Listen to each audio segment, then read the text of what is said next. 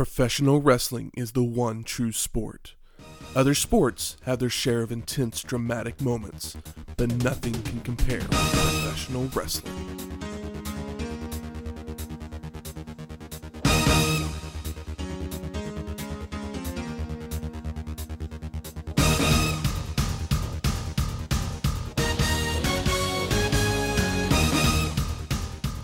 Welcome to Wrestling History X, two friends get together and talk about the story behind the matches. I'm Matt. And I'm Michael. Welcome to episode 24, Starcade 1988. True Grit. With two T's. Is grit spelled with two T's? Not usually. I didn't think so. Which is your favorite True Grit? John Wayne or the new Uh, one? to be honest, uh, the Coen Brothers one. Uh, to be honest, I did not. I've never seen the John Wayne one. I never grew up with like John Wayne movies or cowboy movies. I mean, I like westerns, but I've basically watched like your classic like hip guy spaghetti westerns. I never like went back and watched your classic flag waving John Wayne movies. So see. I don't have an opinion, but I like the Coen Brothers movie. You like the Coen Brothers one? yeah, I mean, like, is there any terrible Coen Brothers movies? I don't love all Coen, like Coen, No, Coen I- Brothers movies. Like usually for me, it's like every other one. Yeah, we've had this conversation Yeah. before, but I, I like, yeah, but there's they're all they're all worth your time. They're all like. worth watching. Yeah, yeah, The John Wayne one's really good.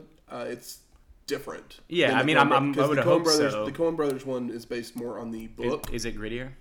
it is. Is it grit? Is it, it might, it might have two T's. Now that, I, now that I think about it. The Starcade 88 is the sixth annual Starcade. Can you believe this is the sixth Starcade I know it's uh, they never. It's weird they never star n- numbered Starcade. It's like WrestleMania is the only show that's like ever numbered, right? Pretty much. Everything else is just trying to think of one. I mean, like Wrestle Kingdom and like G ones and like stuff like that. Best Super Juniors. They That's they're true. numbered, but like as far as big US shows, I don't know. At least WCW shows, right? None of them are numbered. no, right? none of them are numbered. Huh. Well, Clash of the Champions are numbered, as we'll find out later on. Yeah. because we've only watched the first one so far.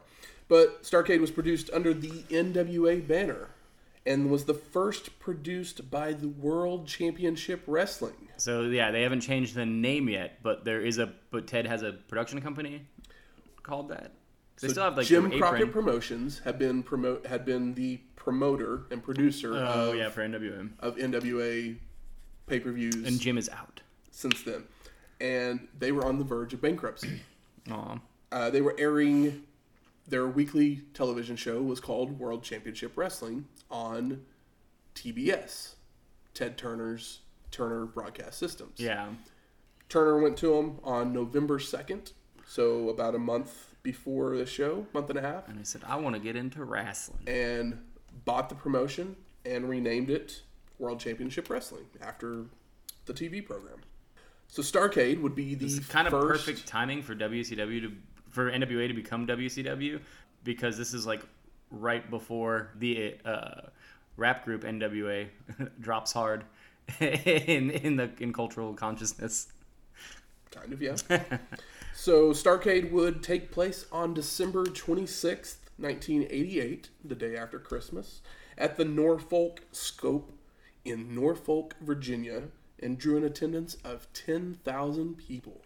It's weird to have a show right after the day after Christmas because you would think some people are going back home. I don't know. But I guess m- maybe more people watched cable. There was less options. It's just kind of weird. I don't think anybody I would do that now. weird. I- I mean, they don't. I mean, that's why I think Survivor Series moved away from Thanksgiving because Yeah, because you know they used to be on Thanksgiving every year. I can't. I can't anymore. imagine like even as a kid, like being over at my family's place on like Thanksgiving and getting anybody to like be like, "Hey guys, anyone you all want to chip in for Survivor Series?" my dad and every like everybody's like, there's always like basketball or football on or something. It's just it just seems kind of like a weird. I mean, on Thanksgiving, I'm like the tradition was is to watch football. You would think, and now they've added even more football. Like a Yeah. college football game is on Thursday nights now as well. So it's like Yeah, it's just I always find I always find it weird more- whenever there's they a lot more options. Like I could see it on like maybe like the Sunday of that long weekend or whatever when people can like get back in there. But possibly. I don't know. It's just weird whenever it's like the, the day after Christmas. It's like what do you do the day after Christmas?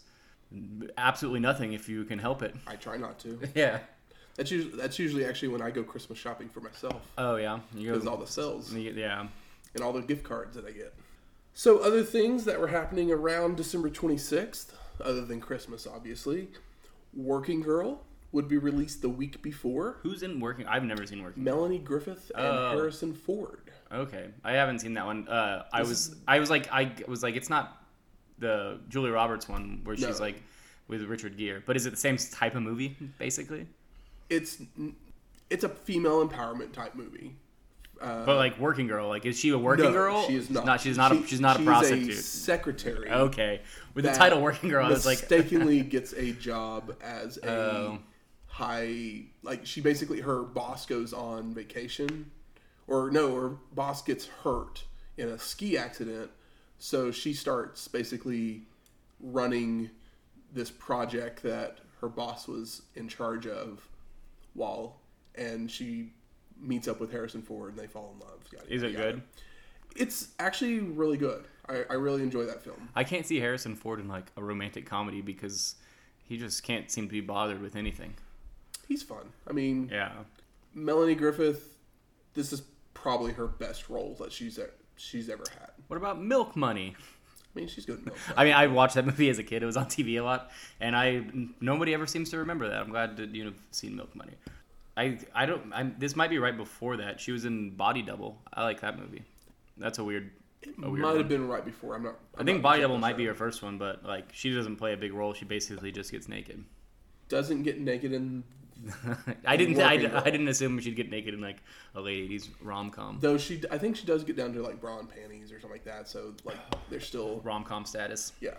And Hayley Williams, the lead singer of Paramore, would be born the very next day. And I know you're a big fan of Paramore's last album. I like the last one a lot. It's uh, super fun, especially those first three tracks. The rest of the album's like a bit of a grower, but you can seriously like play the first three tracks like at any point in your day, and it'll be like a little bit better. But I never really listened to them. Like I know the big singles because they were kind of inescapable, Yeah. but I never like listened to any of Yeah, I those I records. didn't love Paramore. Like I've actually listened to probably like their drummer did a band with his brother, and I so I listened to I listened to the band's brother more probably than the Oh, actual yeah. Paramore called Farro. Fun little Yeah, side project. I just like the new one because it was like, oh, we are older and Very we find we, we find yeah, it's like we finally listened. It's like oh, like we just listened to the Talking Heads and got into new wave, and uh, we're pretty good at our instruments. We got this. Like yeah, exactly. So let's head off to the show. There's a video package and graphics are shown with some narrated promos by Ric Flair, Barry Windham, and Dusty Rhodes. The logo flashes on the screen, and we go to our live crowd in Norfolk. Tony Schiavone welcomes us to the Super Bowl of professional wrestling, Starcade 88. And then Magnum TA joins Tony and says he's very excited. And then we head to ringside. So when when did TA stop wrestling? When did he start doing this? Is that It was after. wa- I mean, he had his uh, his accident like a few years. Oh, before. okay, yeah. And so he had to quit that. wrestling. Yeah, he's been on a couple of the last shows. yeah. He looks great with his hair and his bow tie. He always looks good. He's a good looking guy. We head to ringside with Jim Ross and Bob Caudle, and I realized while doing my notes for this show that I have made it 13 episodes since the first time we saw Jim Ross, and I have yet to say this. Jim Ross is an NWA, WWE, and Wrestling Observer newsletter Hall of Famer. And barbecue enthusiast. Very much a barbecue enthusiast. And a really nice guy. I've got to meet him actually. Oh yeah, yeah. I mean, he, we live in his uh, home state. That's right. I He- assume he's still. I'm sure he has more than one home. I'm pretty sure, especially during the fall, that he stays as close to Norman as possible since he Yeah, he's, he roams he- the sidelines for the Sooners every week. Uh, spoiler alert: He does not not talk about OU on this show a good amount of times. But uh, I saw that like on like pro wrestling tees or whatever, they had like a Jim Ross barbecue sauce like uh, package. Did you ever go to his restaurant in Norman? No, is it still there? It's not. Um, Um, it was a pretty bad location actually. The ribs were probably some of the best ribs Really? I had ever had, and the barbecue sauce was really good. I yeah, would, I, would was, I was, I'm, sauce. I would be. I feel like we should be able to get that barbecue sauce just at a grocery store around here. I think you can. Really? I'll have to keep an eye I out. mean, I'm not a some not a some, huge some restaurants ca- or some yeah. grocery stores have. I'm not a huge barbecue guy, but uh, I'd be interested in uh, throwing Jr. a couple bucks for some sauce. Well, Ross and Caudle preview the matches to come, and then we head off to our first match. The Varsity Club, consisting of the Games Master Kevin Sullivan and Dr. Death Steve Williams. Games Master is a bad name. You don't like it? That's my take. That's it. That's all I got. Versus the Fantastics of Bobby Fulton and Tommy Rogers for the NWA United States Tag Team Championship. Varsity's Club's entrance music is so loud. Is it? But is it? It's like piped in, isn't it? Oh, it's totally piped yeah, in. Yeah, it's not. It's not. I don't know- I don't think it was- I I imagine it like I wish that like they could just shill out the money for their songs because like maybe Oh, they're yeah. coming out to like In-A-Gadda-Da-Vida and it's like super cool, but I can't tell because it's just like stock jams. like right now, it, like it's like whatever, okay, cool. When we get to ECW stuff, those guys had the coolest fucking entrance I mean, like- of all time. We all know like yeah. It's like it's all Pantera, Metallica, and shit. Exactly. and it rules. and it's all just fake music on the network. I wish that there was like somebody made a like I don't know. You go I- the DVD. I, yeah, I know. no, thank you. But if somebody made like a weird app that just like piped it, piped it in in your browser, like you know how you can change. There's like a application for like Chrome or something where Yeah. you can change to what coun- what country you're in. so when you're sign into Netflix, you get like different choices. I remember doing that years ago, but like I need the application to like pipe pipe in the good tunes back Type into the, in network. original- I need the original music. Yeah. I I am that makes a big difference in a performance Oh, art does. like this. Totally does. But Bob Caudle's talking during the entire entrance. You can't hear it because of this piped in music. The Chances match, are he didn't say anything funny. probably not. It's Bob Caudle. he, he's definitely no. Uh, I think Bob Caudle's probably more funny than Tony Schiavone. he's definitely no Jesse Ventura. Nobody is. Right away, Fulton uh, is in the ring and he gives a second rope Thesz press to Sullivan before the match really even starts. We see Dr. Death. He's in an OU singlet. Oh yeah, of course. And then uh, Jason Hervey. Oh, he's back. He's back. Uh, He's in the he's- crowd. He is with a hottie. He was with a very good looking, but it was not the play. The No, it wasn't the Playboy. Uh, I can't remember her name. The girl from Frankenhooker. Yeah. it wasn't her. Yeah, I was like, I was like, damn, he's punching above his weight class because like he's not an ugly guy, but I wouldn't put him in like top five. But Jason Hervey, he was the older brother from Wonder Years. That's what most people remember him as. Uh, one of the judges from Clash of the Champions. Oh, I remember. That's what you might. But he actually becomes an executive producer Really? for WCW, He's like, he's about it. Where is he now? and he's a business partner of Eric Bischoff's. huh? The Hervey. Yeah, I think I've Uh, heard. I think like- I've heard Bischoff say that. I tried to listen to 83 Weeks for a while, but I just got bored with Bischoff's responses. Yeah, his responses are not fun. Listen to this show, not that show. Fulton puts Williams in a wrist lock while Rogers leapfrogs Bobby to land on Dr. Death's arm. Williams reverses an Irish whip, sending Fulton to the corner, but Dr. Death charges in and Bobby moves. Fulton attempts a monkey flip, but isn't quite strong enough, so here comes Rogers, and they complete a double team monkey flip on Dr. Death. Fulton then goes for another monkey flip, but again can't do it on his own and just falls off of Williams. We get military presses. Well, doesn't he like? Does he, is this the match where he like lifts? Yeah. Pre, like presses him like I five mean, times. basically, what we've been calling a press slam, Jim Ross is now calling a Oh. military press. Yeah, yeah. Military Press is a really cool name for like a hardcore band. Let's start. It. Yeah, I have to. I'd have to start reading the news. But Dr. Death hits that military press and a slam. We then get stereo drop kicks by the Fantastics to send Williams through the ropes to the outside. Sullivan jumps in the rings and does something to Rogers to lead them to the outside brawling. And Williams is back in and gives a back body drop but misses an elbow drop on Fulton. Rogers is in with a drop kick, but Dr. Death recovers with a hard right hand, and the varsity club hit a double clothesline. Sullivan goes for another clothesline, but Rogers moves, and the games master goes over the top And rope. why do they keep saying that Kevin Sullivan is like evil and demented? And like, are they saying that he's like a magician or something? He comes in with the black robe, but his name's like the Games Master, which isn't very evil. But then they talk about him being like, like his- kind of like a dark guy, uh, like you know, a, a, a His dark gimmick presence. was basically, yeah, he had like a dark presence. He like hypnotized people to do It's his so weird. to do his bidding and whatnot. He needed to dye his But, hair like- black for sure if he's gonna do that. But the thing is, is that he had this gimmick, and then his name was the Games Master, which doesn't is- work. Doesn't work. But is also in a Faction. faction. That's the word I'm looking for. A faction called the Varsity Club. Yeah. It made no sense. Like what's what's what's less like a varsity jacket is the least goth thing I can think of. exactly. I mean, it made sense for Doctor Death and Mike Rotunda. Yeah, because they're because football players. They're ex wrestlers, and so they're Well, wearing. oh, Doctor Death was a. I, I He was a wrestler and a football Okay, player. okay. I was and thinking Mike about Rotunda football. was a wrestler at Syracuse. Yeah, Uh, they're collegiate, like at, they're Rick collegiate Ste- athletes. Rick Steiner was a he was in the varsity club for a while. He was a wrestler at Michigan, so it made sense. Yeah. that- but Sullivan being in the group Makes didn't sense. make no, any sense. at all. It's like just put a varsity jacket on him and call him like I don't know sport. I'd give him anything but games master, but it, uh, it's just also it's just weird to me.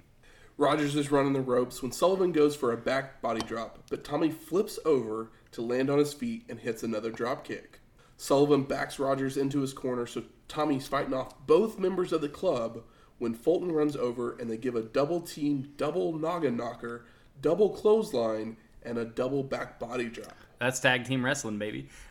Rogers goes back to hit Sullivan on the apron, and Williams comes from behind with a knee to the back to gain control. Dr. Death hits a vertical suplex on Rogers that he holds holds him up for quite a yeah, bit. it's kind of awesome. Like I love when somebody holds somebody up for a suplex. It does. I don't know why, but it makes that landing always so much better. the blood rushes to the head. I know, but it looks cool, and that's all I care about. After an Irish whip, Rogers ducks a clothesline, comes back off the ropes, slides under Williams, and pulls him down. Kind of like a sunset flip, but going under instead of Yeah, over. The varsity club starts using their power advantage to wear down the Fantastics. Sullivan's tossed into a corner by Rogers, but gets his boot up when Tommy charges in. The Games Master goes to the top rope, but Rogers is up to press slam him to the mat. Rogers then goes to the top rope himself, goes for a splash, but Sullivan gets his knees up, and the club regains control. Dr. Death with a leg drop, a rubber band slam, and a falling headbutt before putting on a headlock. Rogers then ducks a clothesline and returns with a dropkick, but Sullivan is in to prevent the tag. Sullivan goes for a suplex, but Rogers reverses for one of his own, and then Rogers leaps over Sullivan For what might it be? to make the hot tag. Fulton jumps over the ropes right into a drop kick on Williams. Right hands, back body drops on Dr. Death. Fulton has Williams in the corner and begins punching away to the count of nine when Williams hits an inverted atomic drop that Fulton no sells and delivers a clothesline. No selling an inverted atomic drop is ballsy. Rim shot. Uh, I thought you were gonna no sell me completely. Fulton locks on a sleeper on Dr. Death, and Rogers has locked a sleeper on Sullivan. Fulton lost his grip, so he goes to run the ropes and hits another Thesz press, but they fall into the ropes for a rubber band slam, and Williams goes for the pin and the win. And new! The crowd is heated over this title change. But how's that baby in the front row though? Was he I don't know. Sound there's, asleep? There's, no- I mean, he's just on his mom's lap. I was like, that's, it's pretty fun. that There's like a two-year-old at an NWA show. So we go up to the top with Tony and Magnum to review the match with replays and then preview the next match. And then we go back to JR and Bob. And I'm having a hard time remembering this, and it makes me the dummy. But which one's the Thesz press? I mean, I know Lou Thesz, and I remember that like there's a, I feel like there's a good amount of Thesz presses throughout this show for good reason.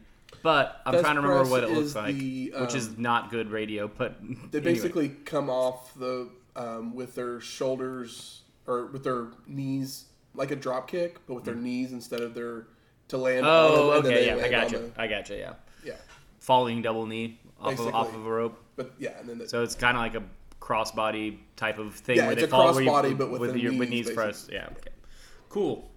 so then we head off to our second match. We got the original Midnight Express Oh, this is sweaty. of Dennis Condrey and Randy Rose with Paul E. Dangerously The man himself. versus the Midnight Express of Bobby Eaton and Stan Lane with Jim Cornette. And would I know I am not Mr. History, but is that really the original Midnight Express? and like they were just didn't make it to TV. What's the deal? Because like if I asked, well, I would say anybody on the street, but anybody on the street would not have an answer for me probably. But I was like, uh, who's the who's in the original Midnight Express? They would say beautiful Bobby Eaton and stunning Stan Lane. The original Midnight Express was Dennis Condrey and Randy Rose in some independent, like Tex, like in Texas. It was like somewhere. yeah, it was like deeper territory. yes, Times. not on not on national TV Yeah, anywhere. yeah. Randy Rose actually left, and Bobby Eaton came into the the territory, And it was him and Dennis. and then Bobby and Dennis were the Midnight Express. I, I, I guess I know I know Dennis Condrey was in there. Randy Rose is a name that's like basically new to me. And then basically the year before, Dennis Condrey had left the NWA. So Stan Lane had joined with Eaton and Cornette to continue on the Midnight Express name. Condrey had reunited with Rose in the AWA Ah, and longtime Cornette nemesis Dangerously, as they were the original Express in the early 80s, like I was saying. And then Condrey and Rose and Dangerously came to the NWA Yeah. and set out to prove that they were the better version of the Midnight Express. It's kind of the story behind that. yeah, the yeah, yeah. I, was just it's like I always think those guys, but it's probably because of the shows we've been watching. I know Dennis Condrey was a, a midnight guy. Randy Rose is new to me, and every time I Randy say his Rose name, the I new, just think the of new person, Ozzy's guitar player. But he is also credited as one of the Midnight Express in being a professional wrestling yeah, Hall of Famer. Yeah, because the because the Midnight Express are are in the Professional Wrestling Hall of Fame. for good fucking reason. Exactly. But uh, Jim, in real life, Jim Cornette is Jim Cornette and uh, a a Paulie hater.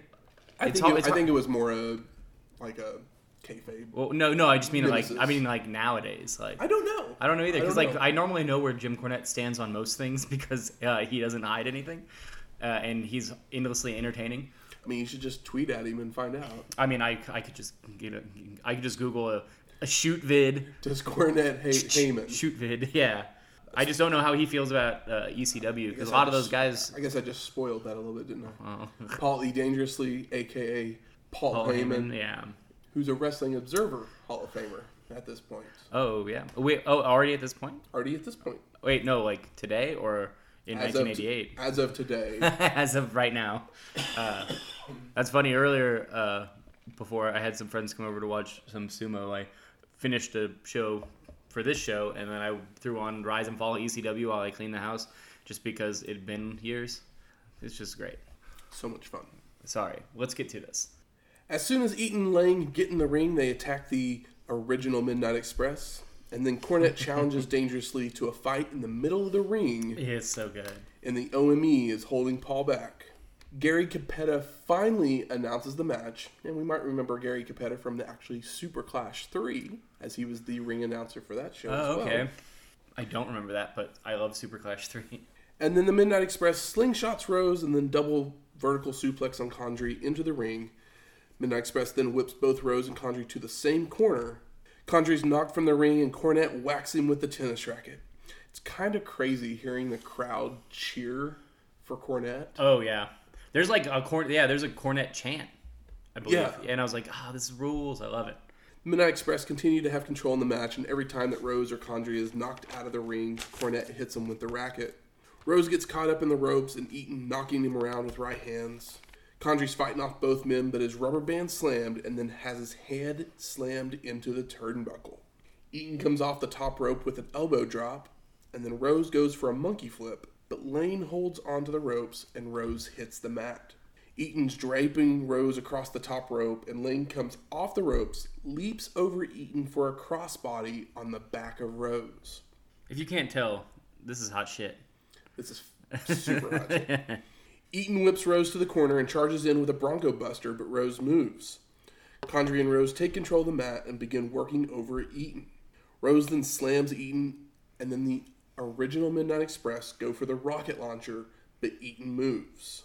And the rocket launcher is basically a assisted a, a press slam crossbody combo. Yeah, it sounds like it should be like a lawn dart into the corner, but it's not. But Eaton makes it to the corner for the hot tag. Lane with some karate kicks, double noggin knocker, does some dancing, and then a kick to the back of the head. Eaton goes to hit Condrey and ends up knocking both of them and the ref out of the ring as Lane is going for the cover. Dangerously jumps in the ring and hits Lane with a Zach Morris style cell phone and goes to roll I was like, why are you bringing up Zach Morris? and goes to roll Rose on top of Lane when Cornette rolls into the ring and gives Paul a big right hand. The ref is in, starts the count. One, two. What is this? A cell phone?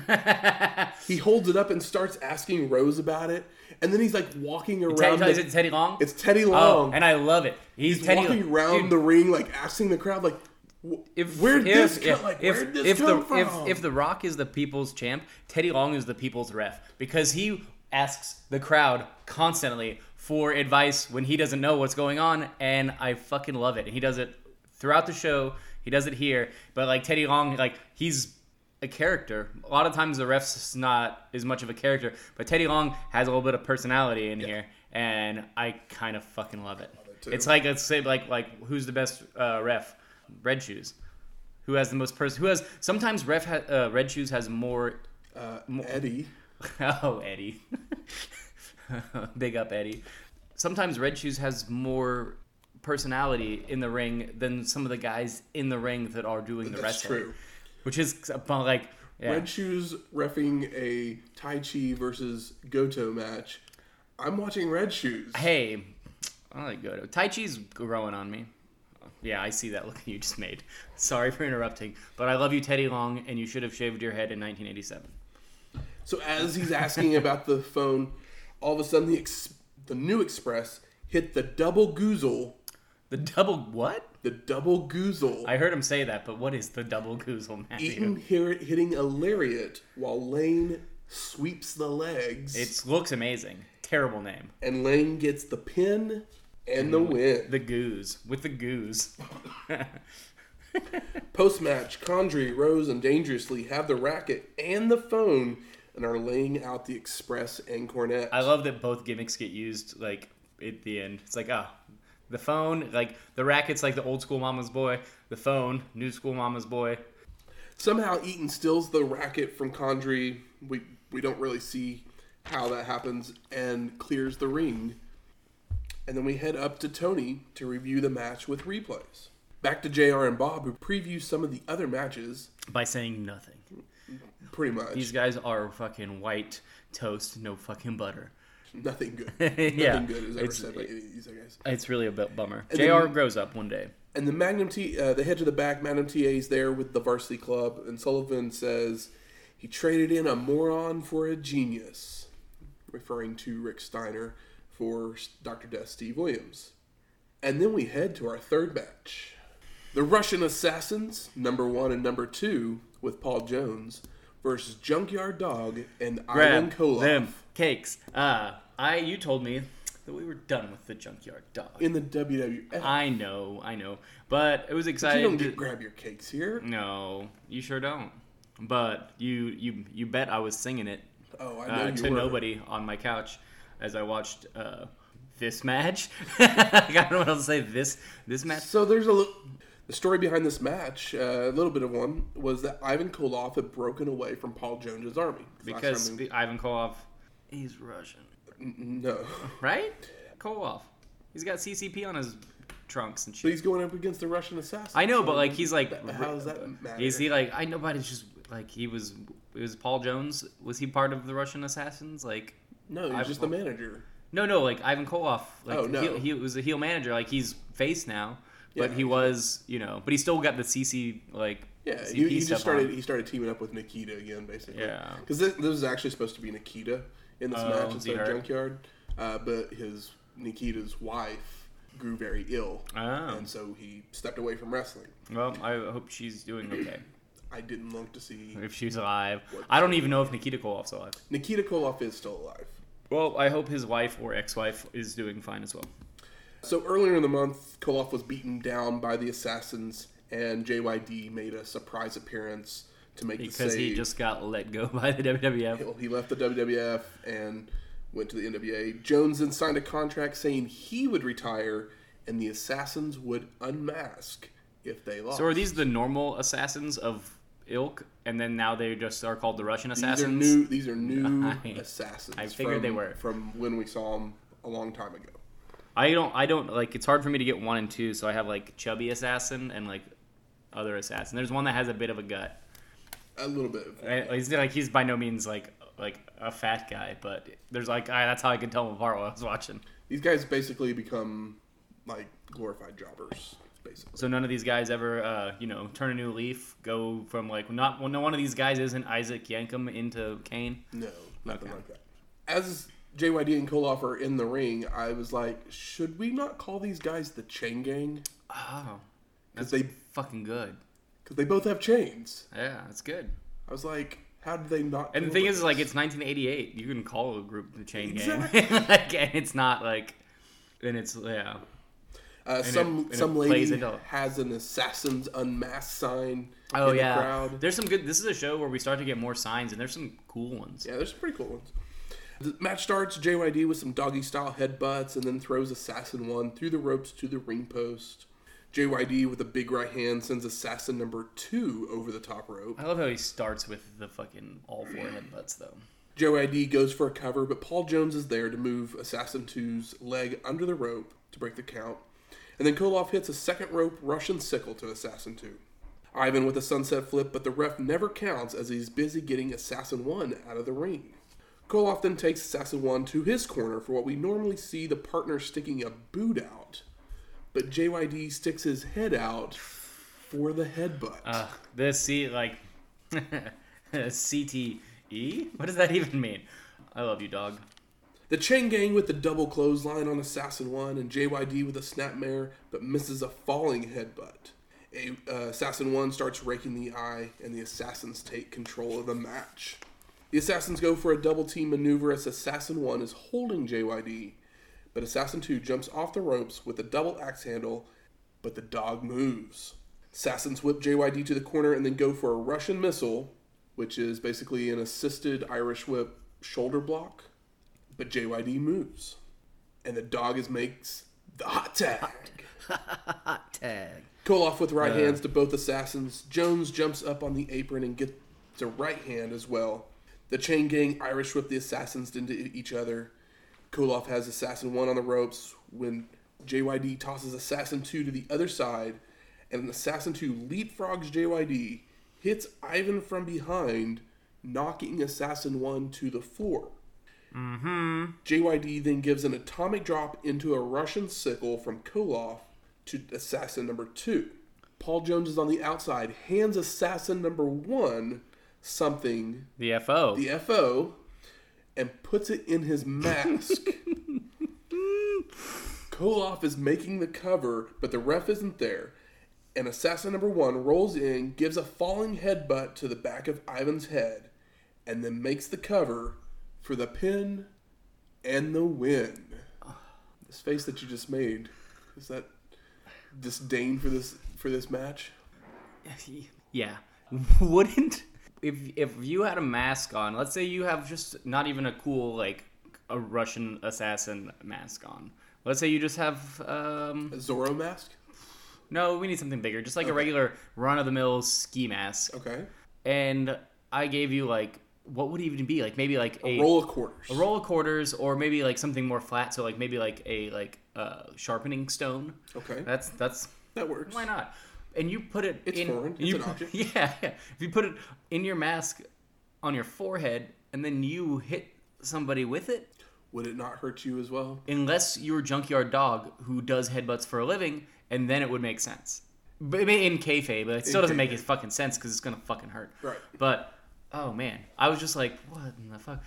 Though this match is just like the winners, it's uh, ass. Russian ass. It's Rush, it's Ru- it's a bunch of Russian ass. Sims. Yeah.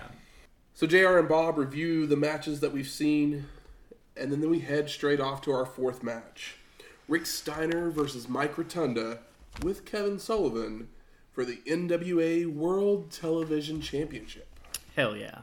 And the story behind this match is that Steiner had actually been in the varsity club but was treated as their dull witted underling. And Steiner and Rotunda would get into a shoving match after they lost a tag team match to the Garvins, and then they would start feuding over the television title. The belt. So in this match, Sullivan is actually going to be locked in a cage high above the crowd Oh, the Jim Cornette spot. because it's an NWA show. Someone's got to be in the Yeah. show. We, we have the Shark Tank. We got to use it, right? We're not we're not blading, so we got to use the Shark Tank. So the cage is right in front. When like it gets lifted up, it's right in front of the set camera that shows the widescreen I, shots I, don't, of I the don't ring. even I don't even think I caught that. That's fucking silly. So like literally, he's hanging there, and you cannot see like Teddy Long's holding up the belt in the middle of the ring, and you Mm-hmm. can't see Teddy Long's head. yeah. Like anything above his shoulders, you cannot see. I mean, yeah, it's like I see what they they wanted it to be in the shot, but it was just like not. It should have been off to the yeah, side should have been off or to the something. side. Yeah. But you know, I mean that's whatever. where they had always done it. It was off to the side, and they, Yeah. this time they put it right in front. Like, it didn't make any sense. But maybe it's just the way the building worked. I don't know. So the match starts. We get a bunch of right hands from Steiner that sends Rotunda to the outside. Steiner actually is going by Dogface Gremlin at this point as he has it on the back of Is. Dogface Gremlin not the, the best fucking name ever? It's one of the best, yeah. We get a huge clothesline from Steiner to send Rotunda rolling out of the ring to catch a breather. And after Rotunda gets back in, Steiner bites Rotunda's gluteus maximus. He bites his ass, and it rules. I think he bites his ass more than once in this match. I'm sure he probably does. It's a very back and forth technical style match with Rotunda just continuing to bell to the outside to break the momentum. This is good, well paced stuff, in my opinion. Steiner's running the ropes when Rotunda just tosses him through the ropes to the outside and then rubber band slams Steiner on the guardrail and then the ropes. We get a back body drop and Rotunda locks on a chin lock. And Rotunda has control of this match. Steiner then hits a sunset flip, but Rotunda kicks out. And then Mike with the Irish whip goes for a drop kick, but Steiner holds onto the ropes. We get a small package for a two count by Steiner, followed up by another huge clothesline. Steiner then hits another back body drop that sends Rotunda high up into the air. And all of a sudden, we see someone walking down the entryway. It's Dr. Death Steve Williams. Get out of here, Steve. Steiner hits a power slam for a two count, a belly to belly suplex, and Rick goes for the cover, and the bell rings. Steiner jumps up celebrating. The ref is finding out what happened. It was Dr. Death who rang the bell. The people operating the cage obviously didn't know what's going on, so they start lowering it. Mm-hmm. The head referee, Tommy Young, is now out and is telling Teddy Long what just transpired. Kevin Sullivan's out of the cage, he's up on the apron, and all of a sudden Teddy Long restarts the match. And we see Rotunda attack Steiner. Fuck yeah, Teddy. Sullivan grabs Tommy Young when Steiner pushes Rotunda to the ropes and hits Sullivan to the floor. Steiner makes the cover. Both refs make the count for the pin and the win. There's like, you went you went through that well, but there is so much happening in this match. There's like, it's fucking Like I said, it's a very technical match But like, that's not super entertaining. I love. I yeah I but there's like a lot of extra stuff like Jr. plays up Rick Steiner being like adult by saying that he wanted to say hi to his mom, and then like Rick Steiner has a ha- uh, like a like basically like his hand is if you did like a hand puppet where you don't have a sock on or whatever and he like kisses it what's that up with it's like painted on his hand It's uh, it's basically like his friend. yeah it's like a because he's played as a dumb-witted. Yeah, yeah. Which, Dull-witted which we'll get to. Uh, we will get to that shortly. But uh, he kisses it, and then I think he calls it like Alex or something. And then like Alex or Alice or something. yeah, like uh, Jr. Uh, makes reference to Kevin Sullivan being like having a Norman Bates complex, which I thought was really weird. It's like, all right, I didn't take Jr. for. Uh, I mean, Psycho is a huge movie, so you can't just because you've seen Psycho doesn't make you a, a, a film guy.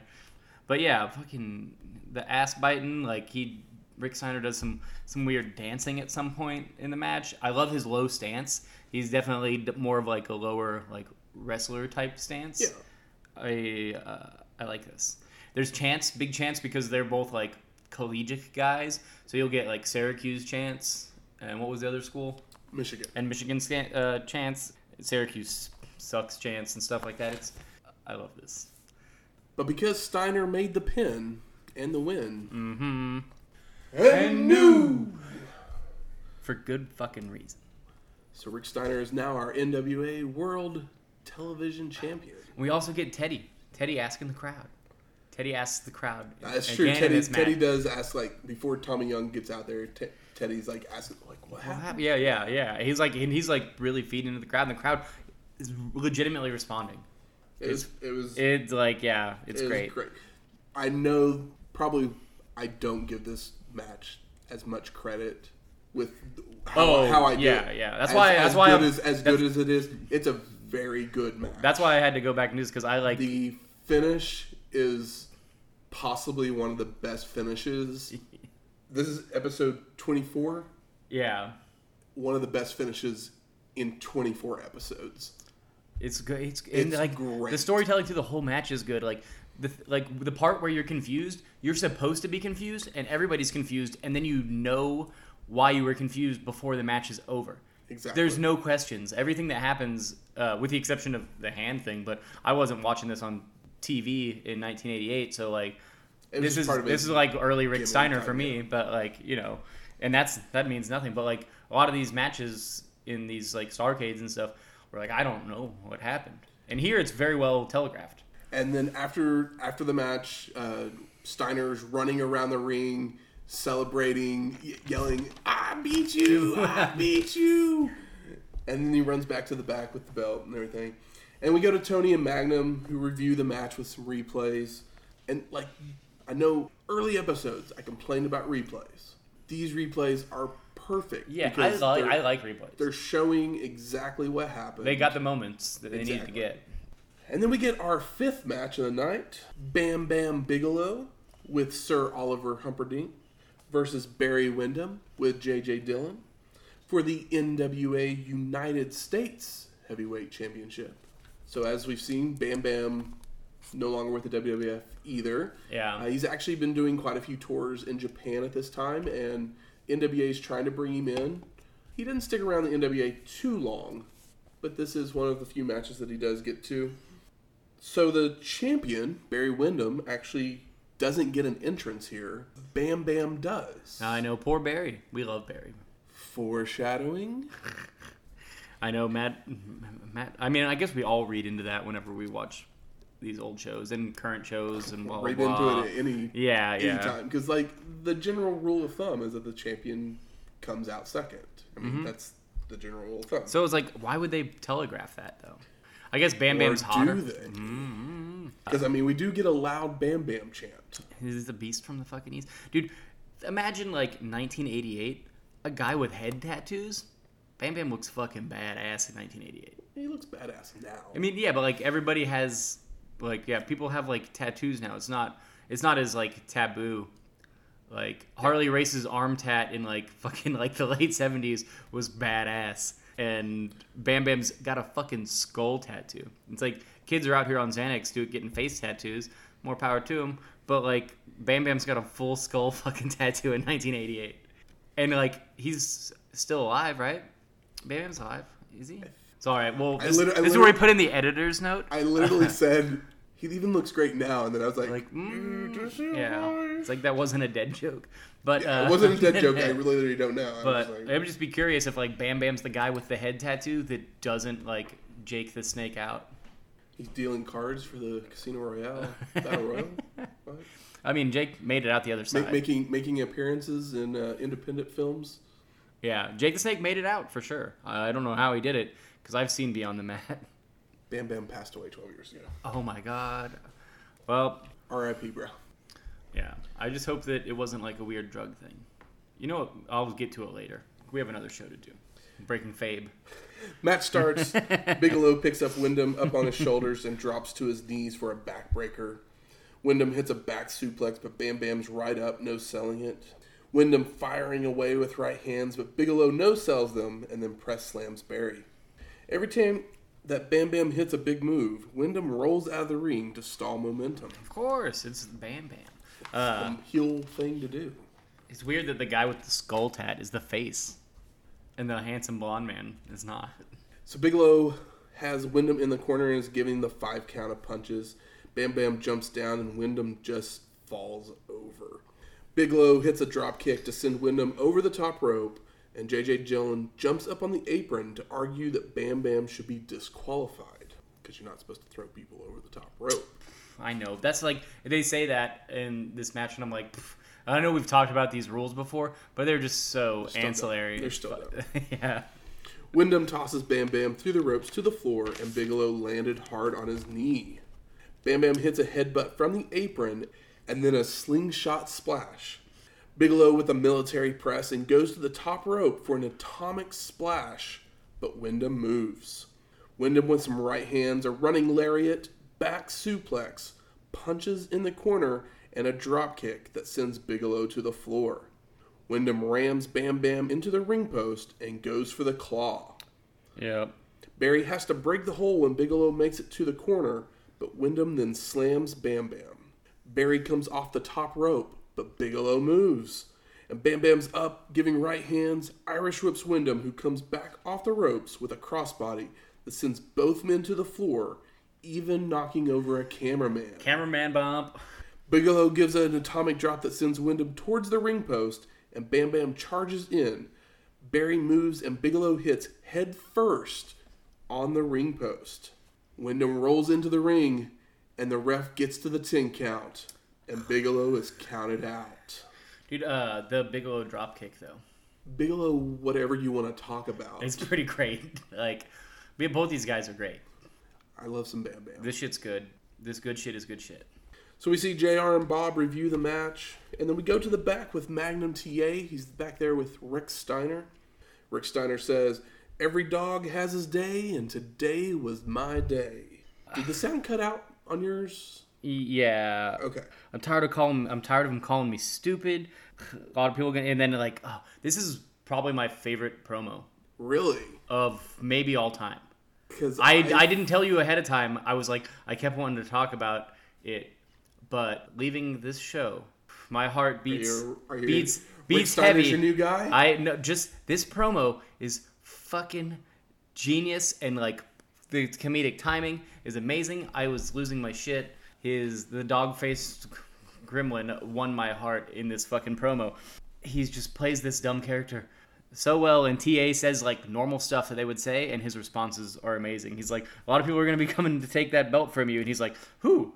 like he's just completely like aloof and he says who and like yeah and and then he says when like and he's just like he's just like oh I want it so now it's mine and but the way he sells it and like his voice is like small and like he's just like he's basically pure like airhead classic like space cadet but the comedian like i would watch i would watch a whole movie of uh, this of this promo and you're about to talk shit and i'm I so took, upset I took the opposite fuck you this from is this. this is this is this is amazing This is so bad. i disagree completely So bad.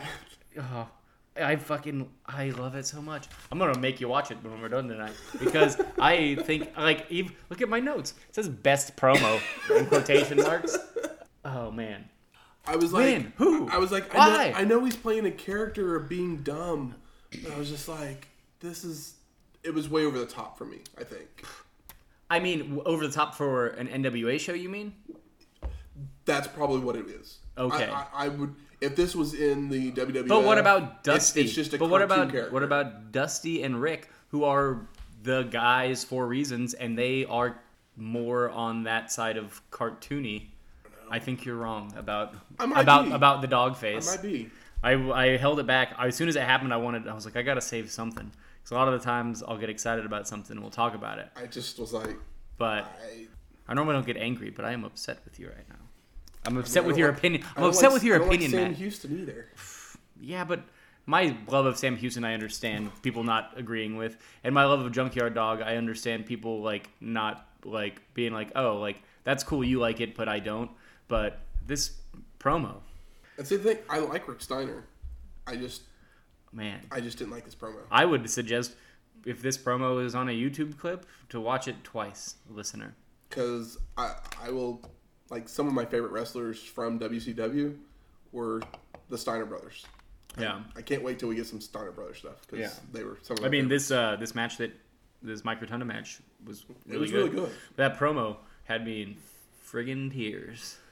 I had to not curse because that was that was me channeling myself through Rick. Rick Steiner doesn't curse.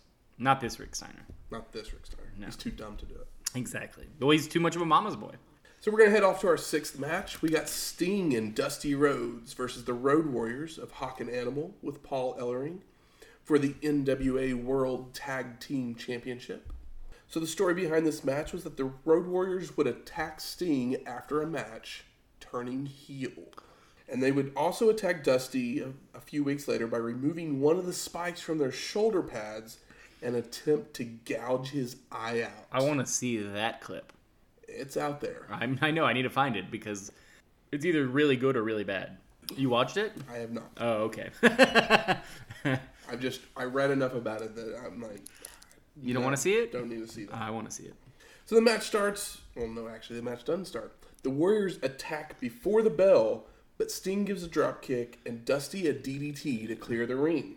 We then get the announcement from Gary Cappetta with everyone just kind of chilling in the ring. I'm like, It's weird. how are you like- gonna how are you gonna have a hot start like that and Well- then just be like, okay, cool, make the announcement. I feel like you could do it if they if they if like Road Warriors run in, they get their they get their shit knocked out, they roll out, and then They make the and announcement then while and the then- Road Warriors are in on the floor. Yeah, but they're both standing in the ring just being civil and i'm just yeah. like it's like no, no, no, no, no, no. Like if they rolled back out to the uh, ring and like Teddy Long is like doing one of these with his like really bad hair that he needs to shave, Putting and, his arm out, and yeah, putting his arm out, and Audio. yeah, yeah. I'm sorry, doing one of these. You know, you can see this, right? uh, he's doing one of these, and um, and then you know, and then they do the over the the, then they announce the match or whatever. That's fine, but yeah it was just really weird cool hot hot start with the Road Warriors going in there, and then the Road like, Warriors. just ring the bell and let's get going like Yeah. once that hot start starts i'm just like Yeah. I, I didn't get doing the announcement after that but the match starts officially now I mean, they want to they, they pump that crowd. That Road Warrior pop. You got four hot motherfuckers in here.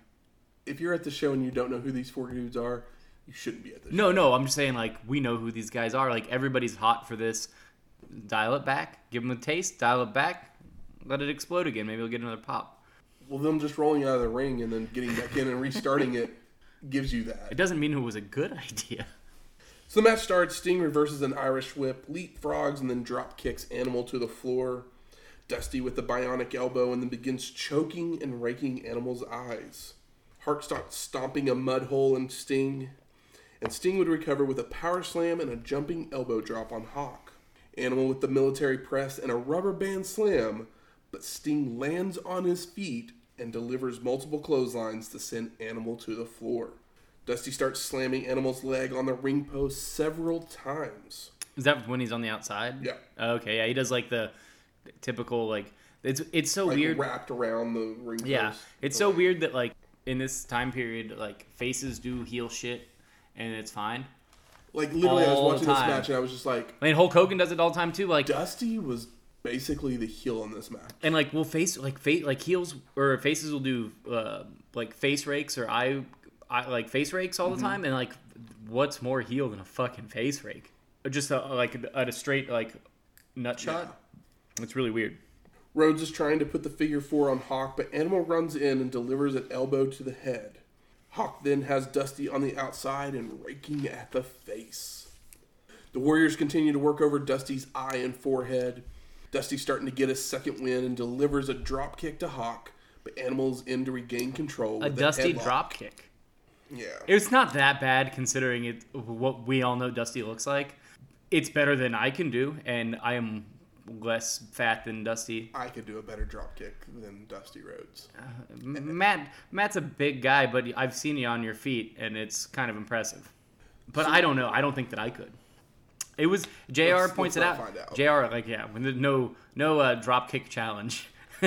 we can get one of those uh, air that like blow up uh, Hulk or like that you, you remember that like they had the sand in the bottom and you punch them Uh-huh. and they come back.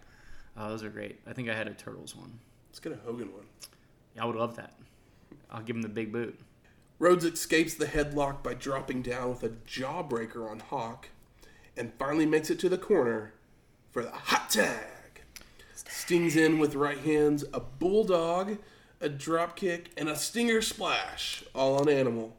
Stinger locks on the scorpion deathlock on Animal, but Hawk comes in and tosses Sting over the top rope to the floor. The Warriors start to gang up on Dusty, setting up for the Doomsday device, but Dusty mule kicks Animal to escape. Sting then comes off the top rope with a crossbody on Animal and goes for the pin. All of a sudden, Paul Ellering pulls the ref out, crawls into the ring, and hits Sting. The ref calls for the bell, and the Warriors have been disqualified. Bum bum bum. Post match, Sting gives Hawk an enzuigiri, and Dusty hits Ellering before they can escape the ring. Kind of a lackluster ending. A lot of a lot of hot guys, not the hottest match, but there's some good spots. I mean, this match is what you call Sting's the hottest face in the in the in the company, Keep him hot. but they don't want to put him up against Flair. No. The Road Warriors they turned heel, mm-hmm. So they're like, "I will put Sting." Well, the Road Warriors get a very mixed, uh, Well- mixed, mixed pop because they were like Road Warriors. quotations heel. They it made no sense for Yeah. them too because they they were literally the probably the second biggest, and then Yeah, we finding have, somebody that doesn't like the Road Warriors and and then we have Dusty Rhodes who's like, "Oh, let me be in the match with the top guy." yeah, that's definitely what's going on here. I love I love a bulldog. I love bulldogs all the time, and it was really great to see a Sting bulldog. I really like Sting's nice yell, and I like their matching gear. They're both wearing like white and blue, and Sting's got the you know blue face paint. There's some good stuff in here, but it's by no means a classic. no, definitely not. So we're gonna go up to Tony and Magnum to review the match with some replay, and then they preview the next match, and then they go back to Jr. and Bob, and they continue to preview the next match. which is our seventh match of the night. Lex Luger versus Ric Flair with J.J. Dillon for the NWA World Heavyweight Championship. I'm still mad about your opinion. Rick Steiner's uh, promo is so good. So the stipulation in this match is that the title could change hands if Flair was disqualified. It's kind of like anti cage match, cage match. Cage- Basically, yeah. just so he couldn't he couldn't just walk off because if he it's like the anti, anti, disqual- anti-pasta of I mean, technically, matches. is a count out a disqualification? yeah, all right. think. I mean, I, he would have lost the belt. I, I mean, they specifically said disqualification, so I think they were trying to keep him from cheating. Yeah, yeah. But technically, a count out, I think he probably would have kept the belt. But they're not. So gonna, he could just like bound bones out. they're not going to book the match. It's like oh, like Sting can get counted out, but Ric Flair can't. and it's like oh, it's like he's already working at a handicap. We see a sign. I mean, the, I'm sorry, I said Sting. I meant Lex Luger. The total package. we see a sign in the crowd, which is probably my favorite sign from the entire night that The says, Four Horsemen one. uh, "No, Luger is going to kick some booty in public, if you will." Yeah, I saw that too. I was like, I had to, I had to read it a few times because, like, what does that mean? What is the if you will? I have no clue. Is that a, is that a famous? It makes no sense. Is that a famous like Lex Luger line? If you will, like Lex Luger doesn't even look like he can talk. I don't want to hear him talk. so we get a woo, We sure do. some styling and Right off the bat. early on. Luger hits a clothesline that sends Flair over the top rope. Lex posing in the ring, taunting Flair. Oh, hey, look, it's Lou Thesz. He's up in the crowd. Oh yeah, yeah. Flair's running the ropes. Luger with a leapfrog catches Rick with a power slam. Lex then tosses Flair to the ropes and lifts him up with a press slam. Luger tosses Flair into the turnbuckle shoulder first, but Rick retaliates with a chop. But Lex just asks for more. The no, yeah. I love me some some big boy no selling like Bam Bam's no selling. Flair rolls out of the ring, but Luger gives chase, but the ref gets in the way, telling them to take it to the ring. Good job, ref. It's not Teddy though. Lex, Lex again sends Flair shoulder first into the turnbuckle and then locks on a hammer lock. And after a Luger hip toss, Flair rakes the eyes, starts chopping away, but Lex no sells them. Flair again rolls out of the ring, and Luger is after him, throwing Rick into the ring post. JR starts bringing up the history of Flair at Starcades, bringing up 1983 and Gene Kiniski. But literally, JR bringing up Gene Kiniski made my blood boil for a few minutes. Why? Starcade 83 and his stupid ass refing in the main event between Race and Flair still pisses me off. What did- what did what did he do? We get the crossbody, the, the sloppy crossbody for the win. But what did Just he do? like the whole checking of the, oh, the shoulders thing. Yeah, it was, like- yeah. it was the worst.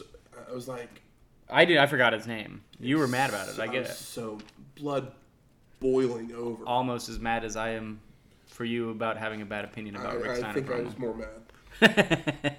Flair's running the ropes. Luger with a leapfrog goes for a clothesline, but Rick ducks. Lex comes back with a second attempt to knock Flair down. Luger then hits a vertical suplex to bring Flair in from the apron.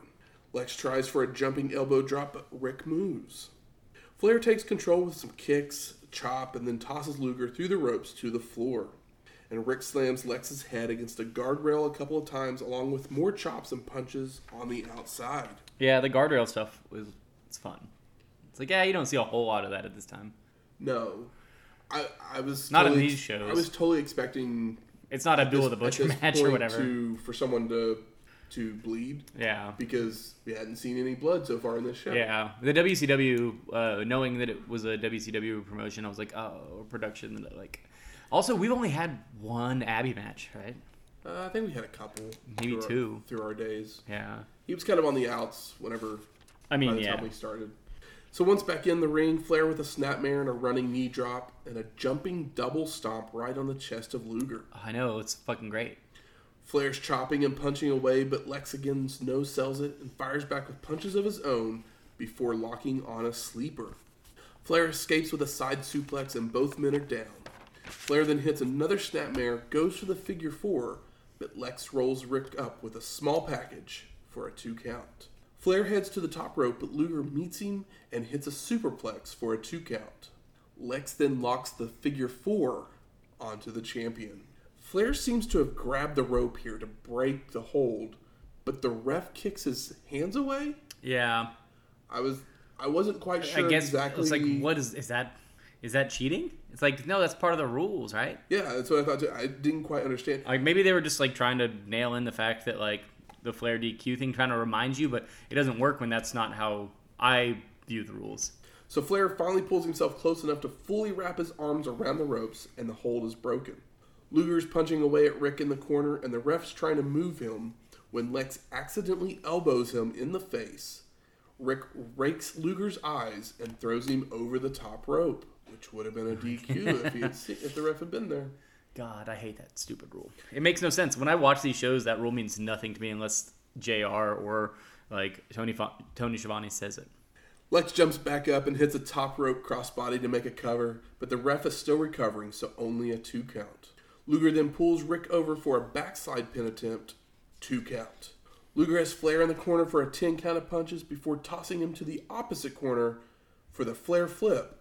The Rick doesn't make it over, so he has to crawl to the apron. Well, no, like yeah, it's kind of amazing, and I was like, I don't think it's planned, but honestly, it adds to the match.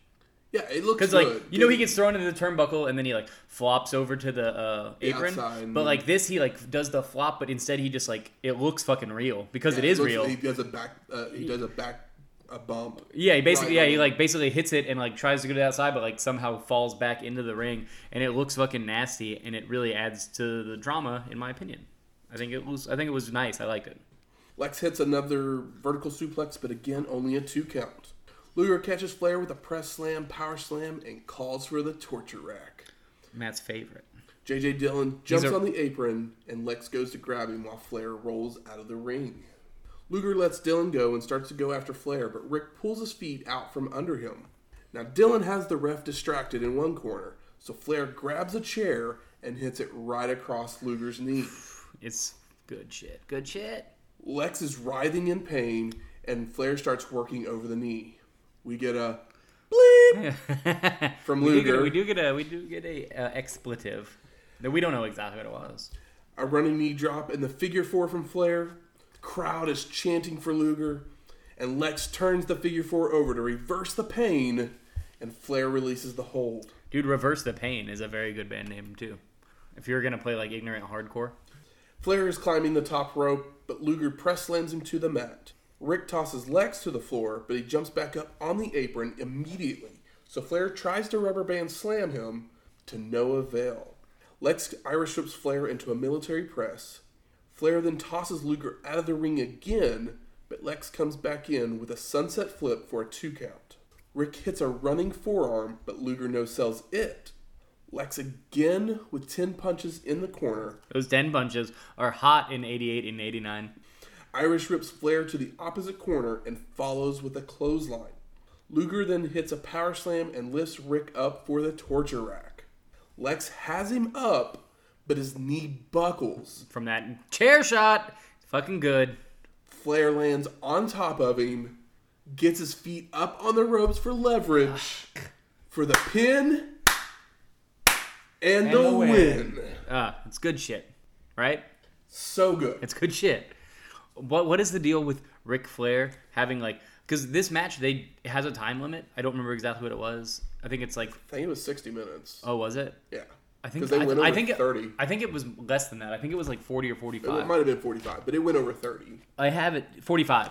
So because it was 45 and we had that Sting Ric Flair match that was Yeah. amazing, but uh, with time limit draw, I thought maybe that would happen here.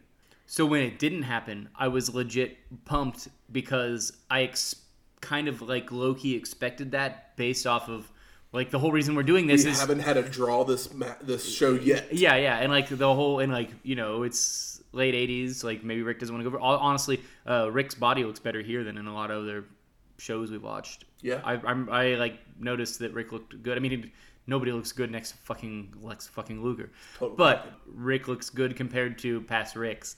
But I expected had an inkling of that happening because it's 45 minutes, 60 minutes. They're not going to go 60 minutes. I there's a I'm watching this on the internet. I know how long the show is, but I thought so when it didn't go that way, that was great. And but why is it that Ric Flair paired with paired with the right guy can do fucking magic like this? Ric Flair is He's like the he best. can, he can carry anyone. I feel like the thing is like he's not nearly as like technically proficient as some other guys. He's just like a fucking amazing director. because he sells. You know what I mean? He sells for everyone. Yeah, he's That's just the thing. he's just a director. He's like he's he's like just to do what I tell you to do, and Yeah. and feed into what I give you, and it's fucking good.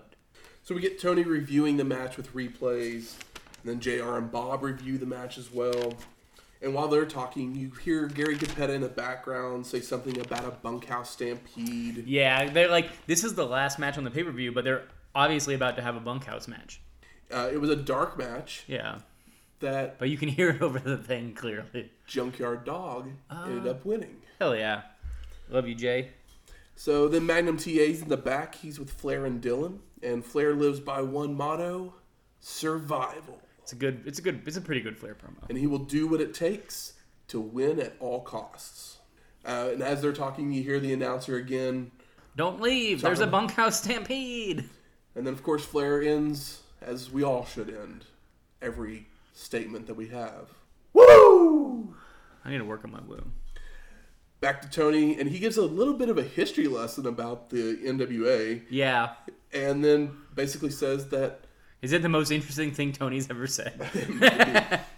and then he says the stiffest competition in the total package. If you think about that statement, Yeah, I don't even. I mean, what he's saying is he found the stiffest competition in the total package. sex jokes Tony was outing Ric Flair for being gay in 1988. This 88 right now, right? That's 88. Yeah. But You then he heard it here calls but then he calls Ric Flair Mr. Starcade. Can you can't argue it? Technically, he has headlined every single Starcade so You, far. yeah, you so- cannot argue he is Mr. Starcade. Dude, those Starcade shirts that everyone is wearing that look like dog shit are great. Like it's for the show for the shirt, like the like the shirt for And the this is why you see a your opinion about Rick Steiner means holds no merit to me. But they're like they're they're like fun cheese. I'm so mad at you for this. Honestly, I think that like I think this is the most I've disagreed with you is the Rick Steiner promo. I feel like we've had some other disagreements so far, but I'm sure we have, but normally I back down. I'm uh, I'm not backing down. This is fucking great. you're gonna Tom Petty this one. I need you to. I will not back down. no, I won't back down. Yeah, I think that we don't need any music in this show at all, and we just play that at the beginning and at the end. And I know that you edit the show, and that's not happening. it's not happening. but I'm gonna try to change your mind on this. off mic. So then we go back to JR and Bob to discuss the future of the NWA, the new champions, and say their goodbyes. And then we get a highlight reel from the evening to end the show. So I have a couple fun history lessons here for us. Okay. So the original booking, or at least what Dusty Rhodes thought of and came up with, was that Luger would be beaten up by the varsity club before the show, with Rick Steiner making the save. I'm listening. Lex would then have given the title shot to Steiner, okay. followed by a five minute squash match where Steiner would have become world champion. That's a bad idea. and this is coming from the guy that uh, just Loves Rick did, Steiner. did like yeah that Rick Steiner promo is my favorite thing that's happened in a while. Exactly. Which leads us to a sad history lesson. Oh God. because of that angle that they were thinking about running and the blade job that Dusty did on national TV What was from the- the Road Warriors Spike. Oh, from before. I was like, It there was, no blade was job on, the show. It was on TV. Uh huh. He gets canned.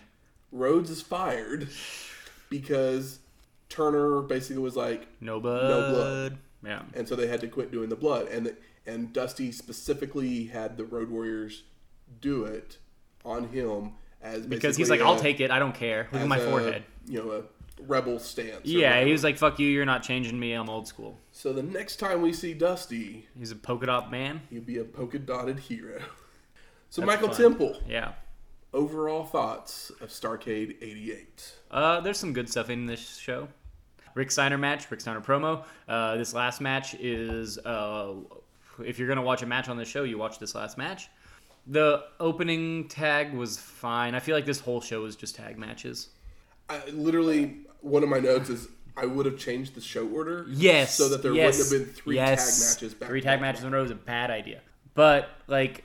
If anything I've ever learned from Vincent McMahon, one of the things that I've heard him say is never put two tag matches back to back. I agree completely. And it's a great idea. Unless you're- especially after watching this. Yeah, I, like depending on your style of promotion, like uh, New Japan does like the undercard, but we all know what that is, so it's different. It's completely different. Like everybody knows that what that's what this is, but I would say that the you know last match, you gotta watch it. Yeah. Have to watch it. It's great. The Varsity Club uh, Fantastic match is pretty good, but the Midnight versus Midnight is better, and the the only other good thing is the Rick Steiner match. So I say there's three very good matches worth your time on the show. I mean, I think the show is enjoyable. It's good overall. overall, Overall. but takeaways there's three matches that like I feel like That are histo- that are historically I mean, one Worth of the your other time. one of the other notes is every single match went over 15 minutes, They were all long. Yeah, and they probably could have cut a few minutes off of a, a few of those matches. yeah. and either made the show shorter or get another another singles match. What I would have done, yeah, and is put, like and put in between a couple of those tag matches. cut down the two less good tag matches and then put in one more singles and stagger it. But you know, this is all hindsight. Yeah, Not a not the worst show, but there's three really good things here. very very much so. And if I were to rank them, how would you rank those three good things? Because we agree what the three great things are. Um, because of Basically, would you take Rotunda and Steiner over or under? Uh, I mean, Midnight? because of the ending of that match, It's over. I really like that Steiner Rotunda match. It's over I because do, of that. I do wish though it was a few minutes shorter. Yeah. Like the storytelling in all three of these matches is good. Oh, yeah, especially totally. the the like, especially not the Flair Rick match or the the Flair Luger match. There's less of a story Yeah, there, but it's mean, a, and- the and story in the basic- ring is great. Basically, until Flair cheats Mm-hmm. and hits Luger with the chair, there's basically the story is Luger's just no selling everything, and Yeah. Luger's super strong, and nothing. Look at him. Nothing. I mean, so I guess there is a story being told, but that story is told. It's a 30 minute match, and that story is told for the first like 20 minutes, and it's like yeah. you could have Well, I done guess- something else. I guess I low rated the Bam Bam match, but I don't know. I, I didn't. I don't didn't- know. I didn't love that match. It has moments. It's nice to see him, but it's not a great match. no, It's kind of like the like I think it was almost a, like a little bit of a clash of styles. it's kind of like the first match where it's like this is pretty good, but It just didn't connect. it's it's not great. It's like the Varsity Club and Fantastics. Everybody in there is great. They're all very they're all very Exactly. capable. They all uh, we're talking about them now for a reason. They can't all not not every match is your best match. We all know what the worst match was. You can say that about just about any match with mask, masked assassins. It's always going to be low the on your. Russian assassins. Yeah, but they have. Ma- I just mean mask because like there's so many two things. different assassins. Though. Just but there's so many assassins and they always have masks on. So I didn't mean ever- the actual Do they mask. ever succeed in killing anyone? Because that's what an assassin does. Well, I mean maybe they kill. They kill. They kill. They kill my interest in watching the show. They kill off the clock. Uh, they make they make money so they can pay their taxes by wrestling. So they're like assassins, but the cover up job is being a masked wrestler, which would probably be a really fun comic book if it was done in the right voice. Let's work on that one over the weekend. Once I learn to draw. Good. Where, where's the smart marks at? All right. Fuck you. I think it's time for us to smark it up. So, best moments of the night. Obviously, you love the Steiner promo. The fucking Steiner promo. I mean, I've said it earlier. The the ending of the Steiner Rotunda match is Oh yeah, one of my it was really good. favorite moments. The two, I was- the two refs counting yeah. at the same time. That was so great. It's really fucked up that I was surprised that I knew what was going on because as soon as the bell rang, the match had not ended. I was like, "Oh my god!" And I like checked out for a split second where I was like, "Another one of these." But then they brought me right back in and like, gave me a finish that I understood, and I was like, "What?" like I go, I like, I like popped because because they subverted my expectation. Teddy Long with the cell phone. Teddy Long and Silva. Teddy Long, just in general, is a high point for me on the show. A lot of these, a lot of these shows, we'll we'll see that Teddy Long's at high point. Yeah. Uh, Luger, Luger and Flair. I fucking mean, it's, amazing. It's a great match. It's not. it's not Luger's- as good Luger's as never amazing in the ring. this is probably one of his best but this is probably one of the best performances. I would say that this is uh, like this isn't quite 45 minute draw, Sting and Flair, No. but it's not too far underneath it. yeah, I could. It, it's up there. It's Yeah, up there yeah. for the Flair matches that we have seen so far. Definitely. How about disappointing? What was disappointing on this show? Uh, the junkyard match sucked. Tony Schiavone fucking sucks. Fucking Bob Caudle fucking sucks. What did Tony sucks. Schiavone do this show? Nothing, and that's the problem. What did any of them do this show? Nothing, and that's the problem. Just because they're not Gorilla Well, I mean, I get it that they're like calling it It's more original, but like even but even like sports like baseball is more fucking interestingly called. And it's fucking baseball. you know Schiavone does baseball. Fucking cool. Jesus. I don't know. I feel like that I I love the NWA like, you know, realism or whatever, but I just find Tony Schiavone and Bob Caudle it's like they need to be separated. They shouldn't be on the same team. I mean, there's no, there's no colorful commentary. There's none at all. It's too. It's too. Two fucking play-by-play guys. There, there's nobody being the with Gorilla and Jesse. Gorilla's the straight man completely, and Jesse just gets to kind but of. But Gorilla's not even. That's Gorilla is basically Jesse Ventura compared to these guys. Like Gorilla still that's has true. still has an opinion and still says funny stuff and like still interacts in an interesting way. Where these guys, either one of them could do it by themselves to the point where like neither of them are really necessary. It's like one or the other. We don't really need both.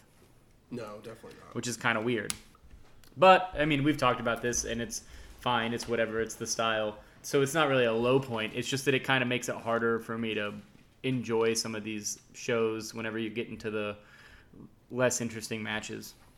I mean, I think I was disappointed in the Bam Bam Windham match a little bit. Just I, I think, was Like, like I quick. said, like I said, I think there was maybe a little bit of a clash of styles.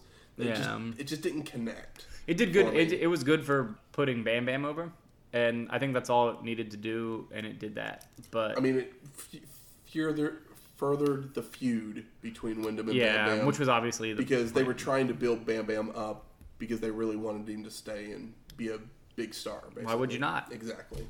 Disappointing that Dusty Rhodes inserted himself into because he wanted to be in a match with Sting, basically. Yeah, I mean, He's a douche and but we love him. He's a lovable douche. he's a lovable douche. Best performer of the night. Oh, that's kind of. I mean, Teddy Long.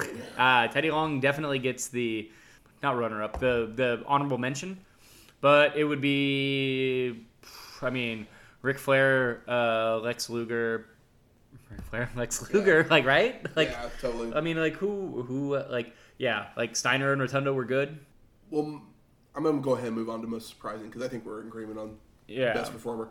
Most surprising that that Steiner Rotunda match was as good as it was. yeah. I wasn't ready Like for when it, when it started, I was just kind of like, oh, okay. It won. It like it won me over slowly it- over time, yeah, it- and it like really built. because it built it built well. Uh-huh. I, I do still wish that it was probably a couple minutes shorter Yeah, I agree. because there was a little bit of a lull at the very beginning. Yeah.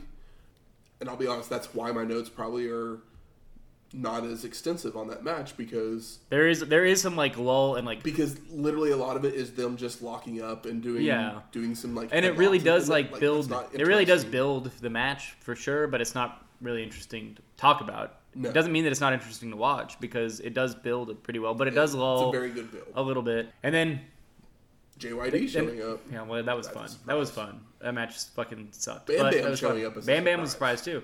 Uh, but the like the U.S. or is it TV champ match? Yeah. The Rotunda, like it was very good. It won me over. I was surprised, but then I got my favorite promo of all time, which we're playing right now. That's not gonna happen. no, fuck we're fuck you. Matt. We're not. God damn it, it's good. I urge you, listener. Urge you. He urges you go and watch this show for that promo. Um, well, there's good. There's like it's a pretty three, good show. three good matches. But fucking just find the promo by itself. It's great. I think it's comedic gold. And now for a look back even further into the history of wrestling. The dusty finish. Even though attendance would suffer after the article in the New York Daily Mirror, wrestling would continue. Toots Mondt would begin to take over the New York area with the passing of Jack Curley and solidifying relationships with multiple promoters and managers. Mondt would also begin to train future stars such as Antonio Rocca, who was beloved by the Hispanic and Italian immigrants. Another trainee would be legendary Canadian grappler Stu Hart, who would become a renowned trainer and patriarch of one of wrestling's greatest families. Mondt's most important alliance, though, would be with a promoter whose family would have more influence on professional wrestling than any other in history Jess McMahon. Next week, Royal Rumble 1989. 89 already. We're in 89. Ugh. Just wait for the the slow build through. What is it like? Maybe like 90, 91 or 92, where it's going to take us a year to get through. 90, 91, 92. It'll we'll be in our second year of being on the air by the time we finish 92. Jesus fucking Christ. Yeah, it's it, they It ramps they- up, baby. They ramp up quite a bit. What's this cable we're all talking about? Exactly. So the music from this week's show, we're gonna play the theme song from Starcade '88, and then of course Flair with the win.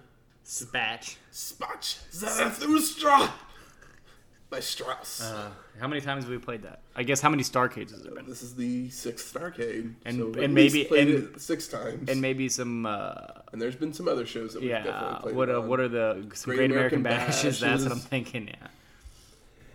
So if you like the show, you want to let us know, let other people know, you can always rate and review us on iTunes, Stitcher, Google Play, Podcoin, or just wherever you find your podcasts. You can always email us any questions, comments, concerns, just whatever. We, we like talking to our fans. Or if you're not a fan, you just want to talk to us, that's fine too. To just tell Matt that he's wrong about the promo. if you want to tell me that I'm wrong about this Rick Steiner promo, you can do that. Or I can pass along the email I- to, I am to Michael that when people agree with me. I'm still so very surprised. I thought that you would be on my side. And you can find us at WrestlingHistoryX at gmail.com. Or you can even have those conversations on Twitter, and that's Wrestling HistoX. Wrestling H I S T O X. Forget the Y. and R. Okay. Stupid letters that they don't let you use on Twitter. It's I was trying to come up with like a tag, so but it was on the fly and I messed up. pretty much. I can't spell. We'll talk to you next week.